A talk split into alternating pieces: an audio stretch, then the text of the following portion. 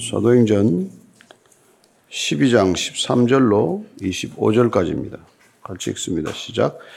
베드로가 대문을 두드린데 로데라 하는 여자아이가 영접하러 나왔다가 베드로의 음성인 줄 알고 기뻐하여 문을 미쳐 열지 못하고 달려 들어가 말하되 베드로가 대문 밖에 섰더라 하니 그들이 말하되 내가 미쳤다 하나 여자아이는 힘써 말하되 참말이라 하니 그들이 말하되 그러면 그의 천사라 하더라 베드로가 문 두드리기를 거치지 아니하니 그들이 문을 열어 베드로를 보고 놀라는지라.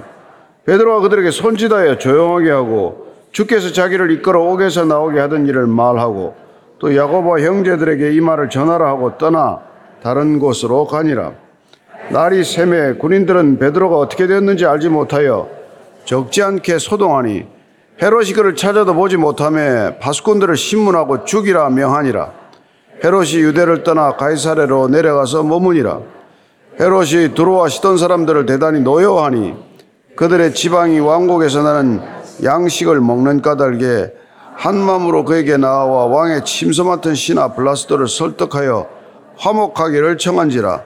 헤롯이 나를 택하여 왕복을 입고 단상에 앉아 백성에게 연설하니 백성들이 크게 부르되 이것을 신의 소리요 사람의 소리가 아니라 하거늘 헤롯이 영광을 하나님께 돌리지 아니하므로 주의 사자가 곧 친히 벌레에게 먹혀주거니라.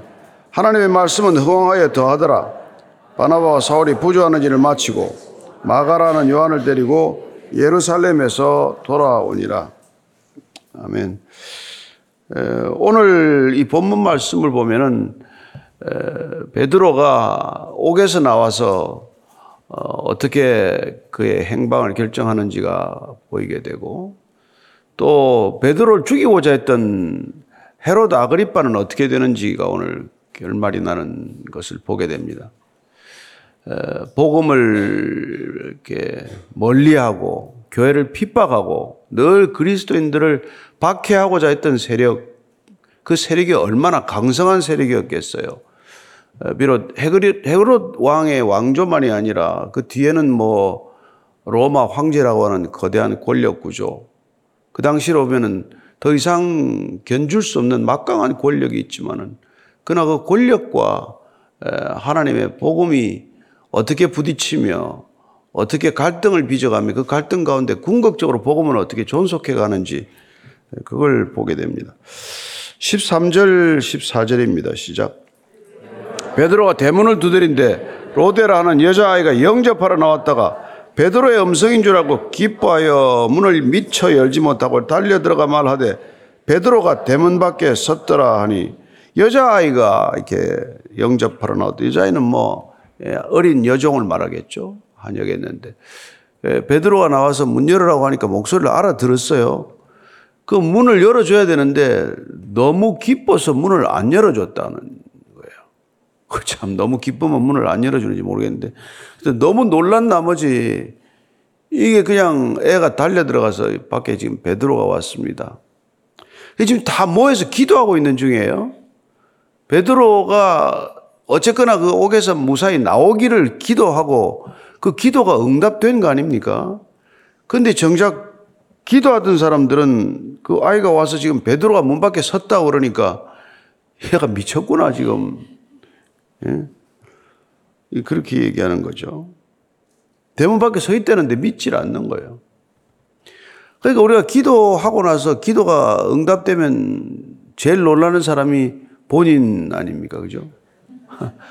설마 기도를 하지만 이 기도가 응답되겠냐고 생각했다가 기도가 덜컥 응답이 되면 자기가 제일 놀라고 또 11조 해놓고도 자기가 제일 놀라고 내가 어떻게 하다가 11조까지 하게 됐는가 놀라기도 하고 그러지 않습니까?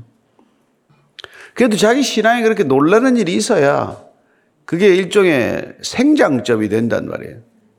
대나무가 쭉 자라도면은 뭐 매듭을 짓고 또, 또 자라가듯이 그렇게 우리 신앙에는 어떤 고비, 고비가 있는데 그 고비가 이런 어째 결정적인 어떤 그런 체험적 사실 신앙의 고비가 되는 것이죠. 자, 15절입니다. 시작. 그들이 말하되 내가 미쳤다 하나 여자아이는 힘써 말하되 참말이라 하니 그들이 말하되 그러면 그의 천사라 하더라. 그 지금 지금 사람을 밖에 세워놓고 지금 맞다 안 맞다 지금 이럴 때가 아니잖아요. 애가 그러면 당장 나가야 되는데 그들이 아무리 기도해도 설마 베드로가 밖에 와 있게 하겠냐. 예, 어떻게 갇혔는데. 그리고 뭐 뻔히 지금 야고보처럼 죽음의 길을 갈 걸로 그들은 그렇게 미처 생각하면서 기도는 해야 되니까 기도는 했지만 그렇게 이렇게 선뜻 나와 있으리라고 생각을 못 한 거죠. 그러니까 애 보고 자꾸 내가 미쳤구나. 그러다가 애가 자꾸 아니라고 고집을 부리니 그러면 천사지. 유대인들의 생각 가운데는 각 사람에게 천사가 있어서 사람이 죽고 나면 그 천사가 그 사람의 형상과 모양과 얼굴과 음성을 지니고 잠깐 있다라고 생각을 했어요. 그러니까 이제 그 천사가 있다 이 말을 하는 거는 베드로는 죽었어. 그런 뜻을 담고 있어요. 베드로는 죽었어. 여기 올 리가 없지. 그러니까 네가 지금 얘기하는 건 천사가 온 거야. 그렇게 천사에 관해서는 유대인들의 생각을 조금 한번 살필 필요가 있는데 시편 91편 11절 말씀입니다. 시작. 그가 너를 위하여 그의 천사들을 명령하사 내 모든 길에서 너를 지키게 하심이라. 각 사람에게 천사들이 있는데 그게 뭐 수호 천사라고도 말하고 그 천사들이 하나님의 명령을 받아서 우리가 어떤 어려움에 처하거나 어떤 어떤 길을 갈 때 항상 동행하도록 한다. 그러니까 우리가 예를 들어 성령이 오셔서 항상 동행하게 하신다고 하기 전에 유대인들에게 는 생각이 있었다는 거예요. 천사가 있어서 어, 사람을 지켜준다. 너를 지키게 한다. 예수님께서도 그 말씀을 하셨어요. 예수님께서도. 예, 예수님께서 하신 말씀을 한번 찾아서 읽어보겠습니다. 예수님께서는 뭐라고 하죠? 마태복음 18장 어, 10절이에요. 같이 읽습니다. 시작.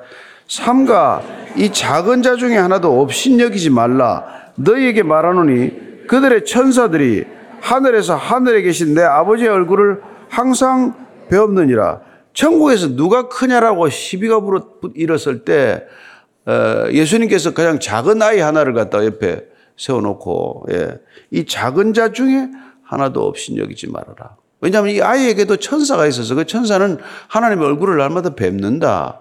그 아이 하나라도 무시하지 말라, 작게 여기지 말라, 하찮게 대하지 말라 이러는 거죠. 그 사람을 우리가 어, 뭐 지금이야 뭐 대등하게 다 생각을 하고 평등한 생각을 갖고 있지만 그러나 우리가 어린아이건 어른이 되건 하나님께서 이 땅에 그 아이를 보낼 때 사람을 하나 보낼 때 그냥 보내지 않았고 하나님께서 그를 지키시고 보호하실 능력이 계시고 또 지킬 어떤 목적을 가지고 보냈다면 그 아이를 함부로 대해서는 안 된다. 그도 하나님의 자녀다. 그런 얘기란 말이에요. 아, 여러분이 사람 하나 보고 뭐, 뭐, 아, 저 사람 뭐, 기분 안 좋게 생겼네. 그러더라도 그 사람도 천사가 있는 줄로 믿으시고, 예. 너무 그렇게 사람을, 그 사람만, 외모만 가지고 따지지 않게 되길 바랍니다. 그 히브리서, 히브리서에 보면은 히브리서 11장, 아, 1장 14절인데요. 1장 14절 시작. 모든 천사들은 섬기는 영어로서 구원받을 상속자들을 위하여 섬기라고 보내심이 아니냐. 이게 천사가 사람보다 나은 존재는 아니죠. 사람은 천사보다 조금 낮게 만들었다고 되어 있지 않습니까? 그러니까 그 사람을 섬기라고 보내는 영을 천사라고 불렀다는 거예요. 그러면은 구원받을 상속자들을 위해서 그 천사는 섬겨야 할 소명을 갖고 있다. 사람을 섬기기 위해서 천사가 있는 것이지 천사를 우리가 숭배하거나 천사를 우상화하거나 천사를 우리가 섬기라고 지어진 존재가 아니라는 것입니다. 그러니까 여러분들이 천사를 부리는 영으로 생각을 해야지 천사를 우리가 막 그렇게 두려워하거나 무서워할 필요는 없죠. 16절, 17절 읽습니다. 시작. 베드로가 문 두드리기를 그치지 아니하니 그들이 문을 열어 베드로를 보고 놀라는지라. 베드로가 그들에게 손짓하여 조용하게 하고 주께서 자기를 이끌어 옥에서 나오게 하던 일을 말하고 또 야고보 형제들에게 이 말을 전하라고 떠나 다른 곳으로 가니라. 그 문을 얼마나 두드렸겠어요. 안 열어주니까. 계속 열어달라고 두드린 거죠. 그러니까 안에 있는 사람 좀 두렵기도 하고 또 뭐 반신반의 하기도 하고 그다 하도 문을 두드리니까 이제 열어준 거죠. 그, 당, 그 당시 가옥 구조가 외문이 있고 내문이 있어서 외문은 길과 직접 연결되어 있고 내문은 또 집 안으로 들어가는 문이어서 뭐 밖에서 두드려도 잘 안 들렸을 수도 있어요. 근데 또 베드로는 쫓기는 몸이고 지금은 감옥에서 나온 몸이기 때문에 이렇게 막 그렇게 소리 질러서 이럴 수도 없잖아요. 그죠? 나야 베드로야 뭐 이럴 이럴 수는 없잖아요. 지금 상황이 지금 그렇지 않잖아요. 근데 오늘 베드로가 앉아서 조용하게 다 조용하게 지금 에, 본인으로서는 지금 빠져나왔지만은 사실 이게 두려운 상황 아닙니까? 그리고 이제 손짓해서 자 이제 조용하게 그렇게 해놓고는 옥에서 나온 일을 차분하게 조용하게 이제 설명을 한 거예요. 근데 그 기도하던 사람들 중에 사도들은 별로 이렇게 눈에 안 띄었던 모양이에요. 근데 야고보하고 형제들에게 이 말을 전하라. 내가 나왔다는 소식을 전해줘라. 야고보에게 전하라고 하는 걸로 봐서는 야고보가 지금 베드로가 감옥에 들어간 이후로 이 주의 형제 야고보 그렇죠? 요한의 형제 야고보는 지금 순교했어요. 그리고 주의 형제 야고보는 사실상 베드로 이후에 예루살렘 교회에 이제 주도적인 역할 내지는 책임자의 역할을 맡기 시작했다는 것을 알 수 있습니다. 야고보가 그래서 나중에 48년에 AD 48년에 예루살렘에서 사도 회의가 열리게 되는데 그 회의를 누가 주재하게 되느냐면은 주의 형제 야고보가 그 회의를 사도 회의를 주재하게 됩니다. 그러니까 베드로는 이번 일로 해서 피신을 하게 되고 그는 이제 여러 지역으로 순회하는 전도자 역할을 하게 됨으로써 예루살렘 교회 사실상 그의 빈 자리는 야고보에 의해서 대체되었다는 것을 알 수가 있어요. 그래서 나중에 갈라디아서 2장에 가보면은 안디옥에 나타나는 베드로를 보게 됩니다. 그래서 베드로가 뭐 안디옥에서 이 바울한테 야단 맞는 경책 이 받는 그런 장면이 나와 나오잖아요. 예. 히브리인들하고 저기 저 이방인들하고 식사하다가 예루살렘에서 누가 내려왔다 그러니까 슬그머니 자리를 피했다가 바울한테 딱 걸려가지고 야단 맞잖아요. 예. 그런 그런 바울의 모습을 기록하고 있죠. 그리고 베드로전서 1장 12절을 보면은 바울이 아주 베드로가 어디를 다녔는지를 되게 유추할 수 있습니다. 우리가 베드로전서 1장 1절 2절 한번 읽어 볼게요. 시작. 예수 그리스도의 사도 베드로는 본도, 갈라디아, 갑바도기아, 아시아와 비두니아에 흩어진 나그네 곧 하나님 아버지의 미리 아심을 따라 성령이 거룩하게 하심으로 순종함과 예수 그리스도의 피뿌림을 얻기 위하여 택하심을 받은 자들에게 편지하노니 은혜와 평강이 너희에게 더욱 많을지어다. 그래서 보니까 베드로가 지금 갈라디아, 갑바도기아, 아시아, 비두니아, 본도 이런 쪽에 다녔다는 것을 알 수 있습니다. 그래서 베드로 전서 이 편지가 이들에게 회람되도록 한다는 것은 바울이 예를 들어서 바울 서신을 가지고 소아시아 지역에 에, 저기 저 헬라 지역에 회람토록 한 것과 마찬가지란 말이에요. 그래서 바울도 편지를 쓰면은 예를 들어서 뭐 에, 빌립보, 뭐 마케도니아 이쪽 지역에 에, 에, 데살로니카 이런 교회 회람이 되었듯이 베드로 전서 같은 이런 편지도 쓰게 되면은 그 당시에 베드로가 거쳐서 복음이 전해졌던 곳에 예, 이런 교회 공동체가 세워졌다는 것을 알 수 있고 그가 이 예루살렘을 떠나서 예, 소아시아 지역에서 순회 전도, 순회 선교사 활동을 했다는 것을 유추할 수 있죠. 그리고 또, 그 우리가 읽다 보면은 바울이 아니 뭐 베드로는 자기 아내를 데리고 다닌 베드로처럼 나도 아내를 데리고 다닐 권한이 없냐 이런 말을 하는 걸로 봐서는 베드로가 어떤 때는 아내하고 같이 나타났다는 것도 짐작할 수 있는 일이죠. 나는 내가 뭐 베드로처럼 아내 데리고 다닐 그런 권한이 없는 줄 아느냐? 그런 얘기가 느닷없이 나와요. 그래서 보면은 베드로가 이렇게 다닐 때 아내하고 또 이렇게 접촉해서 연락해가지고 같이 다녔다는 것도 알 수가 있습니다. 어쨌든 우리가 뭐 이 서신서라든지 신약 성경에 자세히는 기록이 되어 있지 않지만 행간을 읽어보면은 사도들의 움직임이나 그들의 전도 활동을 알 수가 있는 것이죠. 자, 한편 18절입니다. 18절, 19절 시작. 날이 새매 군인들은 베드로가 어떻게 되었는지 알지 못하여 적지 않게 소동하니 헤롯이 그를 찾아도 보지 못하며 파수꾼들을 신문하고 죽이라 명하니라. 헤롯이 유대를 떠나 가이사레로 내려가서 머무니라. 이 못된 헤롯은 말이죠. 베드로 때문에 이제 뭐 화가 잔뜩 났겠죠. 베드로 유월절 끝나면 죽이려고 그랬는데 베드로가 사라져 버렸으니까. 그랬더니 그, 그 파수꾼들을 신문하고 파수꾼들을 죽이라고 명합니다. 제가 어제 이거 가만 보니까 적게 죽어도 4명이고 많이 죽으면 16명 다 죽었어요. 베드로를 감시하라고 붙여놓은 인원이 네 사람씩 네, 저, 네 조를 붙여놨단 말이에요. 그래도 네, 사사 16명이 다 죽었거나 안 그러면 그날 밤에 있었던 4명 죽였거나 자오지간 죽였을 거 아니에요.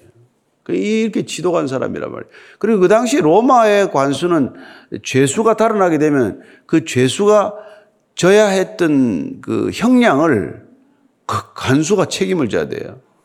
예. 그리고 우리가 나중에 16장에 보면은 바울과 신라가 빌립보에서 감옥에 들어가잖아요. 근데 옥문이 또 지진이 나더니 흔들려가지고 열리는 바람에 간수가 놀래가지고 자결하려고 그래, 자결하려고. 바울과 신라가 없어졌다고. 그랬더니 바울이 놀래가지고 내가 여기 있다.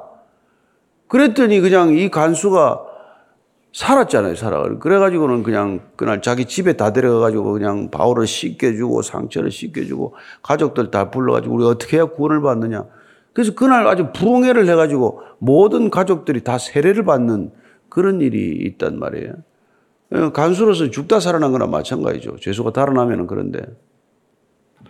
어쨌건 그 당시에는 이렇게 엄격한 것 때문에 이게 뭐 헤롯은 괜히 예루살렘 올라왔다가 어, 이제 야고보 한 명 죽이고 베드로는 이제 못 죽이고 자기 부하들만 죽여놓고 간 거예요. 가이사레로. 그 이 못된 헤롯의 이제 마지막이 어떻게 되느냐. 그게 이제 오늘 우리가 지금 읽는 20절 이하예요. 시작. 헤롯이 두로와 시돈 사람들을 대단히 노여워하니 그들의 지방이 왕국에서 나는 양식을 먹는 까닭에 한 마음으로 그에게 나와 왕의 침소 맡은 신하 블라스도를 설득하여 화목하기를 청한지라. 두로와 시돈 사람들을 뭐 이렇게 싫어했던 모양이에요. 무슨 그 정치적인 그 갈등이나 알력이 있었는지는 알 수가 없지만 식량을 주로 갈릴리 지역에서 수출해서 두로와 시단, 시돈 지방 사람들이 이렇게 삶을 영위했는데 이 이제 곡물 수출 고한도라 지금도 뭐 전쟁이 나면은 뭐 우리가 뭐, 뭐 수출하지 마라 뭐 이래라 그러잖아요. 반도체 전쟁도 나고 또 우크라이나 전쟁 나니까 곡물 수출도 뭐 중단이 되고 뭐 그때도 마찬가지예요. 그러니까 이게 헤롯이 그냥 기분 나쁘다고 들어와 시도에는 양식 보내지 말아라. 이렇게 되니까 그쪽 지방 사람들이 이제 난리가 났잖아요. 이제 먹을 식량이 모자라니까. 그러니까 이제 이제 그이 헤롯한테 가장 저기 저좀 말을 좀 넣을 사람을 찾아보니까 블라스도라고 하는 그 가장 가까이 있는 측근을 하나 찾은 거예요. 그래서 블라스도한테 야 제발 곡물 좀 다시 수출하게 좀 도와달라. 화친 조약이라도 맺자. 이런 움직임이 오락가락 한 거예요. 그때 이제 들어와 이제 이 시돈 사람들이 이제 헤롯을 초청해다가 아주 거창한 이제 환영회를 한 거죠. 그래서 이제 단상 중앙에 이걸 이제 모셔다 놓고 이제 스피치를 듣는 거예요. 기분 좋게 만드는 거죠. 그래서 이제 아첨하는 그런 환영 대회를 만드는 날에 무슨 일이 생긴 거예요. 21절에서 23절까지입니다. 시작. 헤롯이 나를 택하여 왕복을 입고 단상에 앉아 백성에게 연설하니 백성들이 크게 부르되 이것은 신의 소리요 사람의 소리가 아니라 하거늘 헤롯이 영광을 하나님께로 돌리지 아니하므로 주의 사자가 꽂히니 벌레에게 먹혀 죽으니라. 헤롯이 뭐 나를 택했다는 걸 보니까 자기가 날짜를 정했겠죠. 택일 해가지고는 왕복을 입고 나왔던데 이 왕복이 뭐 그게 다른 이렇게 전해지는 데 따르면 은실로 짜가지고 햇빛을 뒤로 등지고 해가지고 빛이 찬란하기가 뭐 이럴 바 없었다는 거죠. 은, 은, 은색 실로, 은실로 옷을 짜서 입었더니 오죽하겠습니까? 예, 그래가지고는 단상에 앉아서 연설을 해대니까 사람들은 무슨 소리인지를 모르는데 좌우지간 아첨하느라고 야, 이거는 사람 소리가 아니라 신의 소리다. 예? 예, 신이 강림한 거다. 이렇게 이제 아첨을 한 거예요. 근데 사도들 같으면 야 무슨 소리 하느냐 이렇게 했을 텐데 헤롯은 뭐 기분이 그냥 뭐 최고조에 달한 거죠. 본인이 그냥 신격화된 거니까. 그랬더니 영광을 하나님께 돌리지 아니하므로 주의 사자가 고쳤다. 아니 주의 사자가 와서 감옥에 들어가지고 베드로 그 쇠사슬도 풀어주고 그런 역할도 하지만 또 와가지고 이 그냥 이 헤롯이 또 그냥 이게 AD 44년이에요. 그러니까 되게 이제 이 뭐 베드로가 죽고 저, 저 어디 사라지고 나서 한 1년 뒤쯤에 있었던 일로 추정을 해요. 그러니까 하여튼 뭐 어, 야고보 죽은지 그러니까 야고보 사도를 칼로 죽이고 나서 베드로는 놓쳤지만 어쨌든 그 1년 뒤에 이런 일이 일어나 가지고 벌레에게 먹혀 죽었다 이렇게 돼요. 벌레에게. 그 헤롯 대왕의 땅 전체를 거의 다 차지하고 갈릴리, 베레아 뭐 이쪽 예? 사마리아, 유대 온 땅을 이제 다 차지해 가지고 분봉왕으로 내게 갈라놨던 걸 혼자 다 독차지를 하게 됐던 그 헤롯 아그리빠가 결국은 이렇게 죽었다는 거예요. 벌레에게 먹혀 주겠다. 근데 요세푸스라는 사가는 더 정확하게 기록을 하는데 닷새 동안 복통을 일으킨 끝에 죽었다고 기록이 되어 있는데 어쨌건 여기 뭐 뱃속에 벌레인지 무슨 벌레인지 예, 안에서부터 파먹어가지고 죽었다는 거예요. 예, 그렇게 사람을 죽이고 수많은 사람들을 괴롭히고 했지만 그는 결국 벌레에게 먹혀 죽고 마는 존재다. 우리가 뭐 나중에 죽고 나서 다 시체를 묻으면 벌레들이 먹겠죠. 그러나 살아서 벌레한테 먹힌다는 건 그 당시에 가장 수치스러운 죽음을 묘사하는 방법이에요. 이 세상에 죽은 것 중에서 가장 뭐 하기야 우리가 뭐 기도할 때 아이 벌레만도 못한 뭐 이렇게 기도하지만은 너무 그렇게까지 기도하지 마시고 예, 예. 벌레한테 안 먹혀 죽노로 그렇게 우리가 돼야 될 텐데 이 벌레한테 먹혀 죽었다는 거예요. 누가? 유대 땅 전체를 다스리던 왕이 헤롯이 왜 그렇게 교회를 박해하더니 그렇게 사도를 죽이고 그렇게 사람들을 못 살게 굴더니 결국은 이렇게 죽었다는 거예요. 그 지금 오늘 이 본문 가운데서는 베드로는 죽을 수밖에 없는 상황에서 주의 사자가 나타나서 살려서 어디론가 빼돌리더니 예. 베드로를 죽이겠다고 그렇게 날선 그런 강팍함을 보이던 헤롯은 이렇게 어이없게 죽었다는 거예요. 인간의 생사가 이렇게 갈라졌다는 것입니다. 예. 그래서 지금 24절 이 말을 기록한 거예요. 시작. 하나님의 말씀은 흥황하여 더하더라. 이게 베드로가 흥황했다, 무슨 야고보가 흥황했다 이런 차원이 아니에요. 말씀이 흥황하여 더하더라.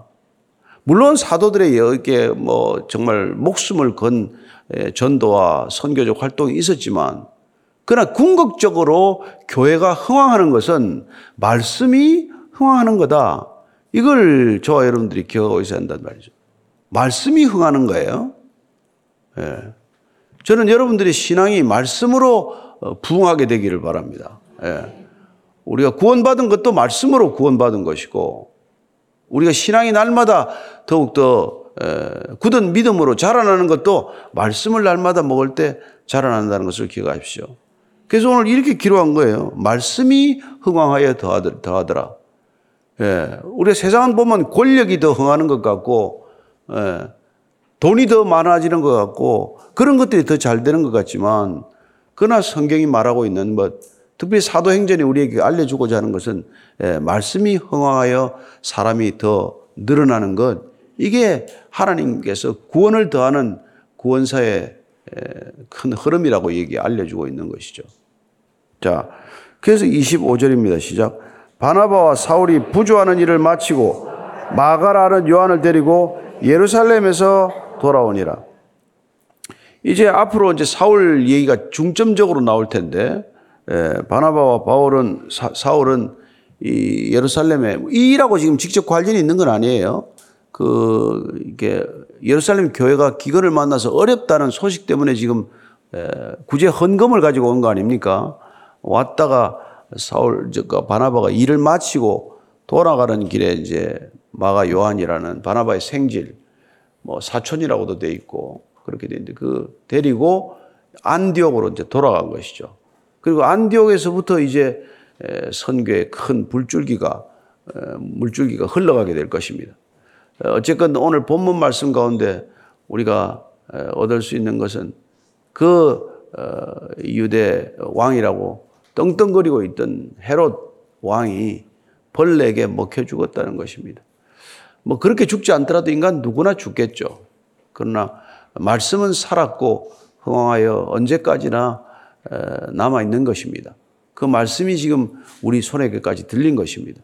이 말씀이 우리가 죽어도 이 말씀은 우리의 자손들에게 전해지게 하는 게 우리의 책임이라는 것을 기억하십시오.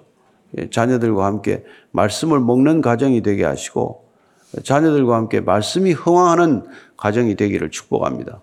예, 오늘 기도할 때 하나님 우리 집이 말씀으로 흥황하게 하여 주옵소서. 무슨 뭐, 뭐 이런저런 세상 것들이 많아지고 소유가 늘어나는 가정이 아니라 하나님의 말씀이 우리 가정에서부터 흥황하는 가정 되게 해 주옵소서. 또 이 땅에 교회가 무슨 건물이 커지고 사람이 많아지기에 앞서서 늘 강단에서 진, 진실된 복음이 선포되게 하셔서 말씀이 늘 흥황하는 교회가 되게 해 주옵소서. 말씀으로 인해서 사람이 더 많아지는 그런 교회 부흥이 있게 해 주옵소서. 우리 같이 기도하겠습니다. 하나님 아버지, 에, 사도들이 어려운 걸음을 걸었습니다. 사도가 순교하고 사도가 옥에 갇히고 사도들이 또 어, 정말 옥에서 구출받지만은 예루살렘에 있을 수가 없어서 어디론가 떠나야 하는 그런 시대를 살았습니다. 그러나 그들은 어디를 가든 말씀을 전했고 말씀을 살았고 어, 말씀이 허황하는 것을 보게 하였사오니 그들이 가는 곳마다 말씀 때문에 교회가 생겼고 말씀 때문에 교회가 흥황하였고 말씀 때문에 교회가 연합했던 것을 우리가 볼 수 있다면 이 시대도 동일하게 우리가 말씀의 사람 말씀의 흥황을 보게 하여 주옵소서.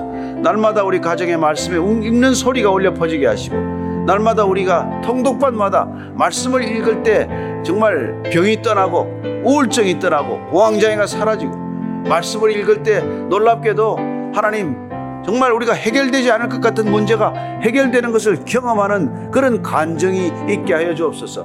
말씀 때문에 우리가 힘을 얻게 하시고 말씀 때문에 다시 한번 가정과 교회가 부흥하는 놀라운 경험을 허락하여 주옵소서.